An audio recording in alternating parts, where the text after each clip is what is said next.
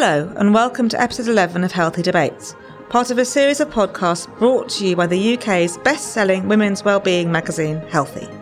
I'm your host and editorial director, Ellie Hughes. Today, we're looking at the topic of healthy sexual enjoyment to tie in with our vagina issue. In the next half hour, our challenge is to discuss everything you ever wanted to know about your orgasms but were afraid to ask. We'll be asking the million dollar question how can we enjoy sex more, and what role do orgasms play in a healthy sex life? Here to help us find some answers is our guest, relationship and psychosexual therapist Kate Campbell, author of The Relate Guide to Sex and Intimacy. If you like the sound of all of that, remember you can pick up the latest copy of Healthy magazine in your local Holland and Barrett store and on selected newsstands across the country.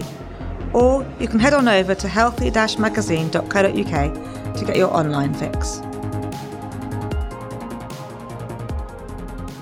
So, hello, Kate, and welcome to the Healthy Podcast. It's lovely to have you here today. It's lovely to be here. Perhaps we could start by clarifying exactly what an orgasm is. And is it true that even though we may think of different types of orgasms, such as the G spot orgasm or vaginal orgasms, actually they all basically come down to the clitoris at the end of the day. They all do come down to the clitoris, yes. Whatever time of day it is. Organ, yes, yeah. it is. I mean, although they feel different to different people at different times, it's the same it's the same physiology. Yeah. So can you explain that to me a little bit? How how big then is the clitoris? Oh, it's huge. Um, it's the the little knob on the outside of the body is really only a tiny part of it. It goes, it extends quite a long way back and down either side of the vulva. So a bit like a turkey bone, and there is and and extends off in different directions. And interestingly enough, the vagina is the least dissected organ in the body, so we don't actually know that much about where it goes. Um, but it does cluster on the anterior wall of the vagina. So if you just were to stick your fingers into your vagina, um, just on the upper wall, if, if you like, Yeah. there's a there's a sort of area which which when it's aroused becomes lumpy in some people, and that is your G spot.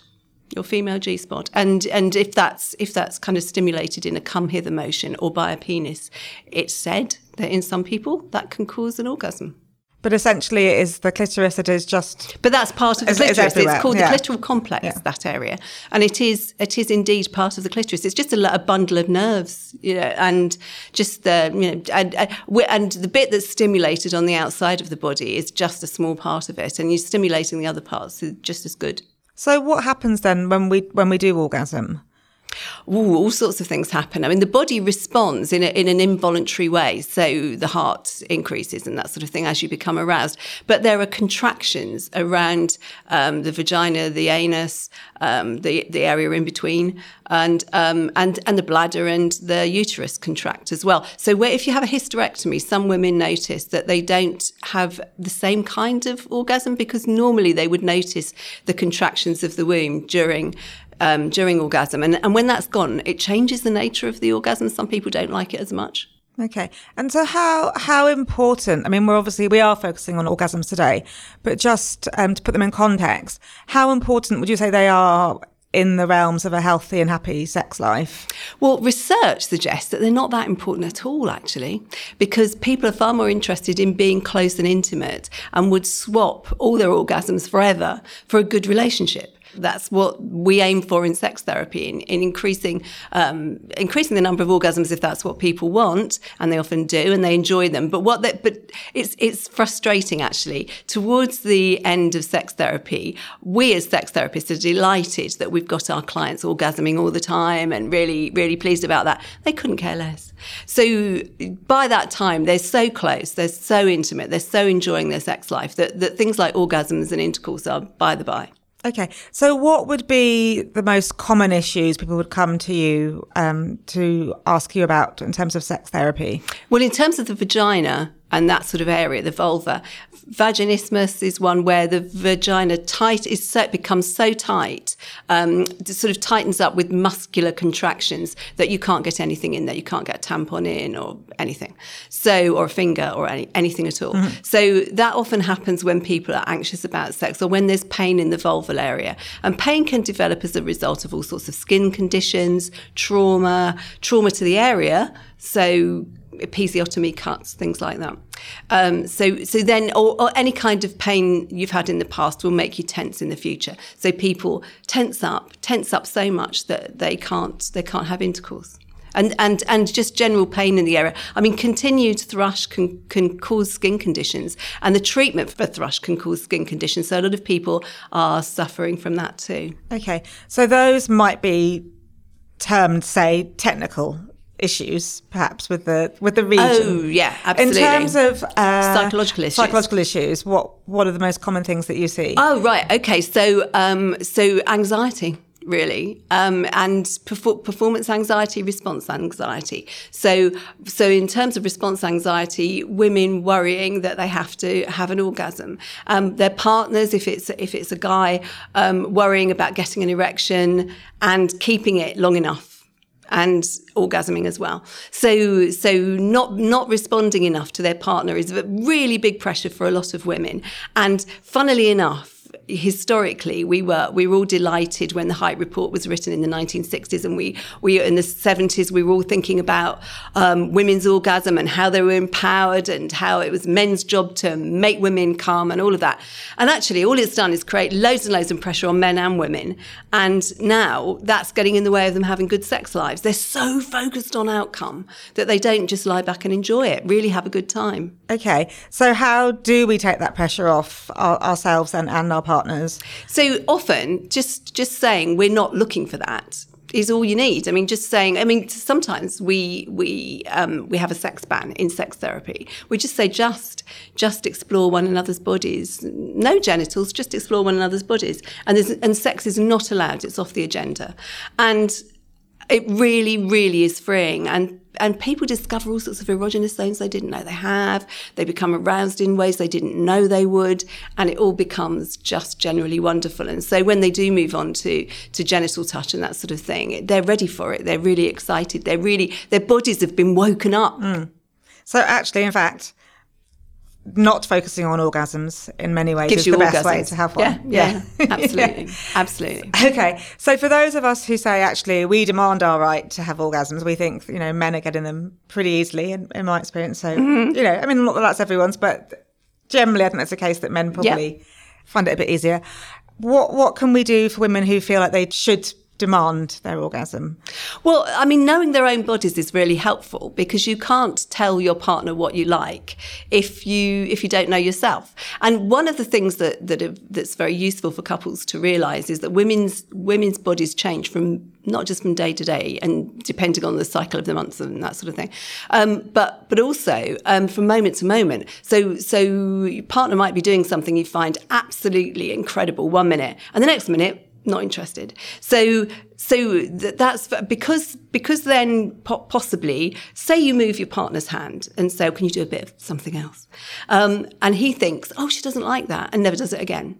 That eventually the repertoire gets gets so narrow that people are kind of working on a deficit repertoire, if you like, and they virtually have the same moves. It's really boring and often doesn't work. So, really, good communication, exploring your own body, knowing what you like, being flexible is, is really, really important. So, that might be a long term couple thing. Like they narrow their repertoire down to what the sort of safe zone that they know they both enjoy. How can you communicate your needs or your wishes in a way that feels clear and non judgmental to your partner? I really love it when you is much nicer than oh don't do that it's horrible. You know it's uh, uh, if you say if you if you always focus on the positive what you like rather than what you don't like it's always going to go down better. And just general exploration. I mean i think it's really really important that people take responsibility for what they enjoy rather than them reducing themselves down to the the bare minimum moves that they think are reliable. To be experimental and try different things on different days and to talk about it and not assume that that everything is about um, is about getting there. So, you know, you can have a little bit of touch, a little bit of intercourse maybe, then relax, you know, have a chat, go back to it. And, and it, that's much more exciting and makes for a much better communication. I mean, a lot of couples that don't have very much time and perhaps have young children, we often suggest that they just put aside an hour once a week for themselves and for touch time and intimate time, but not necessarily for intercourse or orgasm. So a really good way of doing that is to have a bath together, and um, and you've got. I mean, if if one lies against the other, you've got access to their body, and you can have a chat, you can fiddle around together, you can have sex, you know, full sex if you want to, or you can just have a really nice hour, and that's and that's very sustaining for people.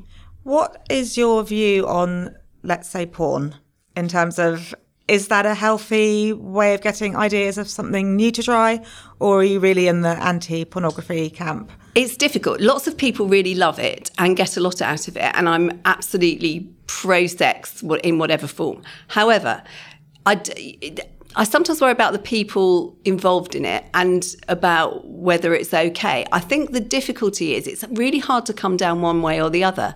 So if if I was working with a couple that were using porn, for instance, I absolutely wouldn't di- discourage them from doing that. So you don't think it could?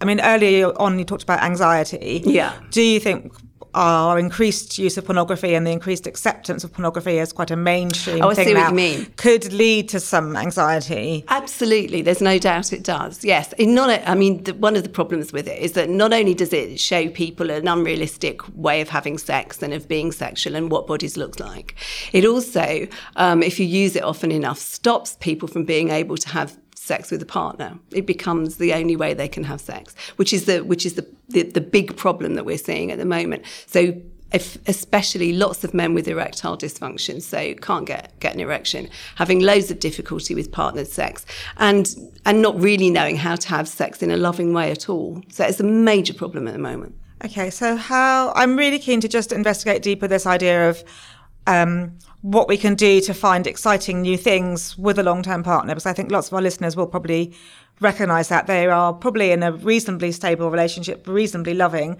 but might want a bit more excitement to come back in. So you've said explore your body, have some time. What are some really focused things they can do? And I, I love the idea about having a bath. I think that's a great idea.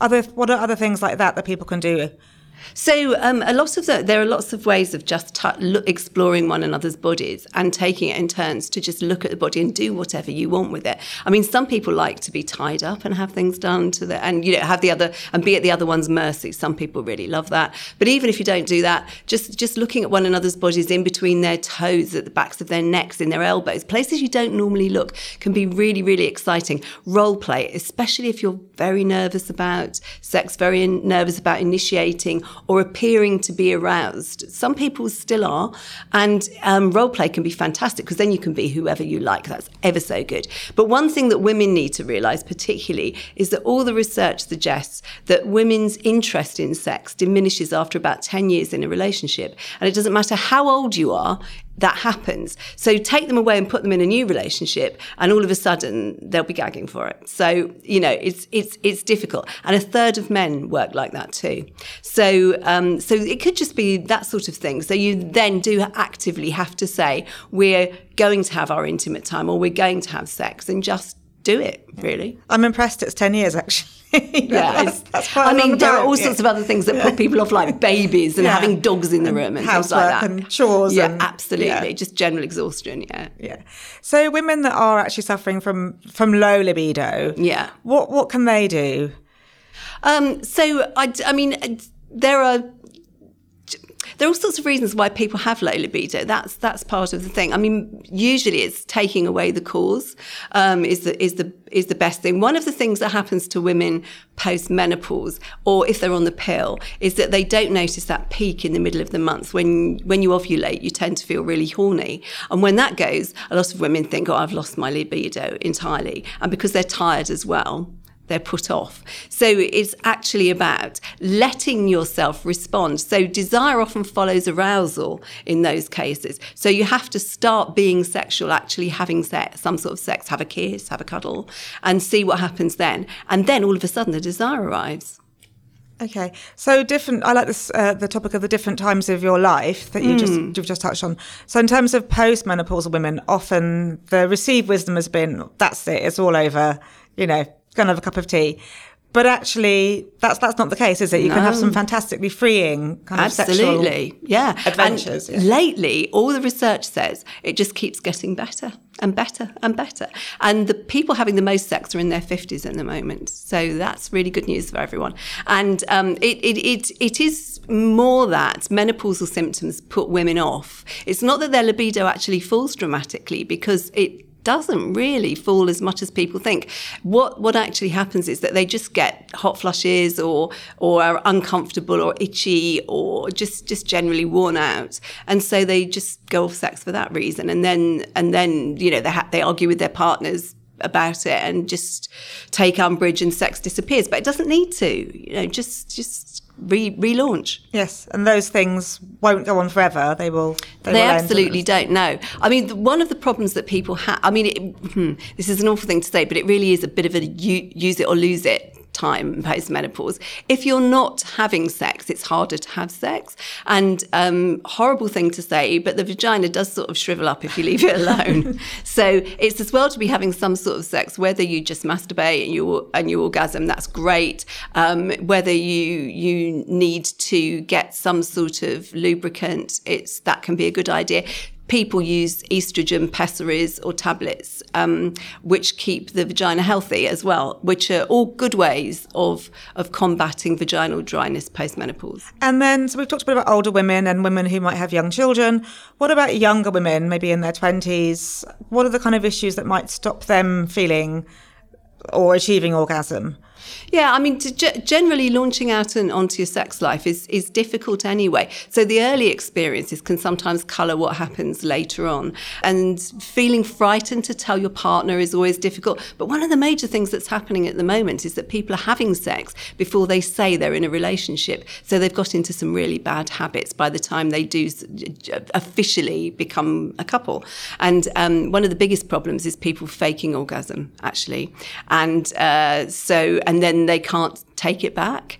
And um, so I would say be honest about what you want, be really open right from the first day. And you're not going to run into problems later on. It's going to make your, your head much healthier as well as the rest of you. Yes. I suppose it's just quite hard, possibly, to be honest about what you want if you are fairly young and you're not quite sure yourself yet. So you need a partner or a companion who can help you discover that? Well, hopefully you will have a partner who who is understanding as well. I mean, hopefully you'll be in a partner with a partner of a similar age, um, in which case they'll be discovering too. I mean, if all their experience is via porn, I guess they're going to have to be starting right at the bottom and working their way up as well because real life is not like porn. I mean, I think that's a problem for younger people because it's sometimes difficult for partners to understand. For both both genders that is just not the way it is in the movies. Mm.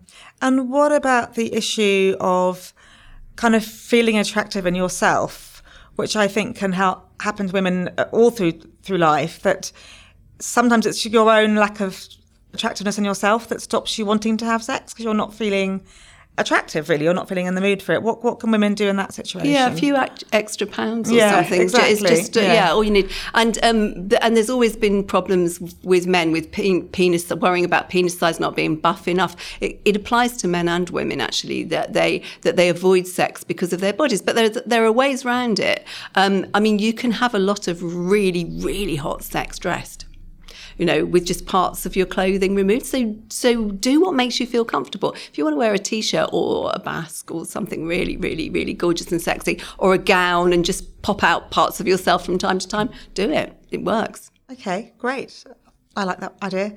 um, so, I want to ask you another thing. What are your view on multiple orgasms? Are they? They're great. Something to strive for? Yes this is the thing. Anything that involves striving or achievement is really is is really it makes it harder for people. So they sometimes happen and they're great when they do um, unless they you can't stop them which happens to some people and that's then a problem.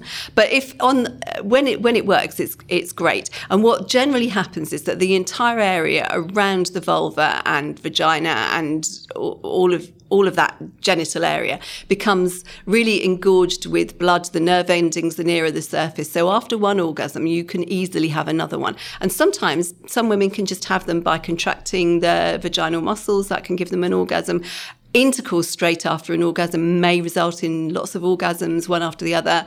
Um, some people like to have a break between um, orgasms because touching the clitoris too much makes it uncomfortable. So then touching a different area like the vulva or the G spot or just penetration with a penis is is is really great and can really really work for multiple orgasms. Okay. So not to be strived for, but not to be should, strived should for, they but happen love it if through it a bit of happens. helpful behaviour that, that oh, we yes. know about. things. Once it gets going, Yeah, yeah. great. So what what is the point of orgasms? I mean, you've said right at the start of this conversation, they are often not really that important in a No. in, in your sex life. They're not important for conceiving and having children. So so why why do they exist? Well, they're bonding.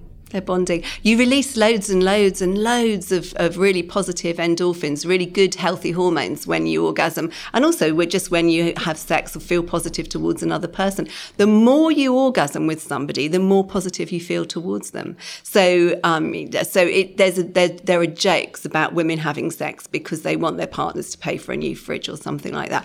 Actually works you know, it actually works on a on a biological basis because people do feel more positively disposed towards one another when when they've climaxed, and you know, so so so there is something to be said for that, and it makes you want to have sex, and if you have sex, you have babies, which is you know biology's reason for doing things, and the reason that we feel so um, so mad when we're in a new relationship, we all feel absolutely bonkers and so loved up, and it's all amazing, is because your body's producing a phenomenal amount of hormones, which make you bond. So the minute that you do bond, you move in together, you make a commitment, hormones disappear, and you lose the honeymoon period.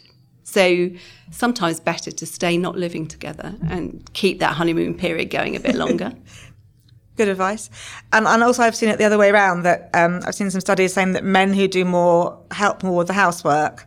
And there was a study out this morning saying that still, I think in 93% of cases, women do most of the chores at home. But men who do do more get more sex.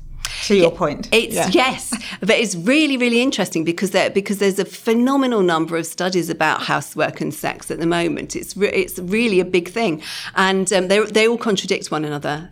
But but basically, if both of the couple feel comfortable with the way their life's going generally, they're going to be more inclined to want to have sex. There is a bit of a thing with men pursuing and, and be, because they, they think it ticks a box. It's not always men, but one partner pursuing because they think it ticks a box that says the relationship's okay. And the other partner, usually a woman, running away saying, I'm not, I'm not having sex until the relationship's okay. If you unload the dishwasher, maybe we stand a chance. And it all sounds really petty and trivial, but it goes on and it is a real thing. So, um, you know, it's, it's worth getting over that and stop seeing sex as evidence that the relationship's okay and start talking about what you want to happen in the relationship rather than just leaving it all to happen in the bedroom. Yeah. So, what about kind of argument sex? So, Oh, make-up sex. Yeah, or makeup sex, or even actually sometimes, you know, during an ongoing, you know, week long argument about the dishwasher that's been lingering on, you can still have sex. And that can actually be a Oh, kind of yeah. a break from it. You It's can- you can amazing. still- Some people do. Yeah. Yeah. And they, they, they, they completely put the arguments to one side and are able to continue having the greatest sex life ever. Some people can do that. I wish I knew how that works, but they do do it. But, and makeup, some people also only, only have makeup sex. So they have to have a row in order to have the sex, um, which must be really difficult. Yes. Yeah. Quite tiring. Mm. yeah. Uh, what about mismatched libidos then? What do you do where one partner obviously wants a lot more sex than the other one? How, how can a couple deal with that? Oh, this is really interesting because often when, when one person's libido improves, the other's disappears.